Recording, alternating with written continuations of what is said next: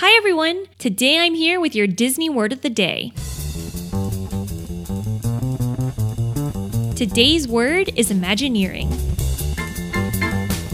One thing to get out of the way is agreeing that it's basically every Disney fan's dream job. But how did the word come to be? The earliest use of the word is surprisingly traced back not to Disney, but to an American aluminum company who would use the term in the nineteen forties. The origins of Imagineering at Disney can be traced back to nineteen fifty-two's W E D Enterprises, when the group would plan Disneyland. W E D, or W E D, signified Walter Elias Disney.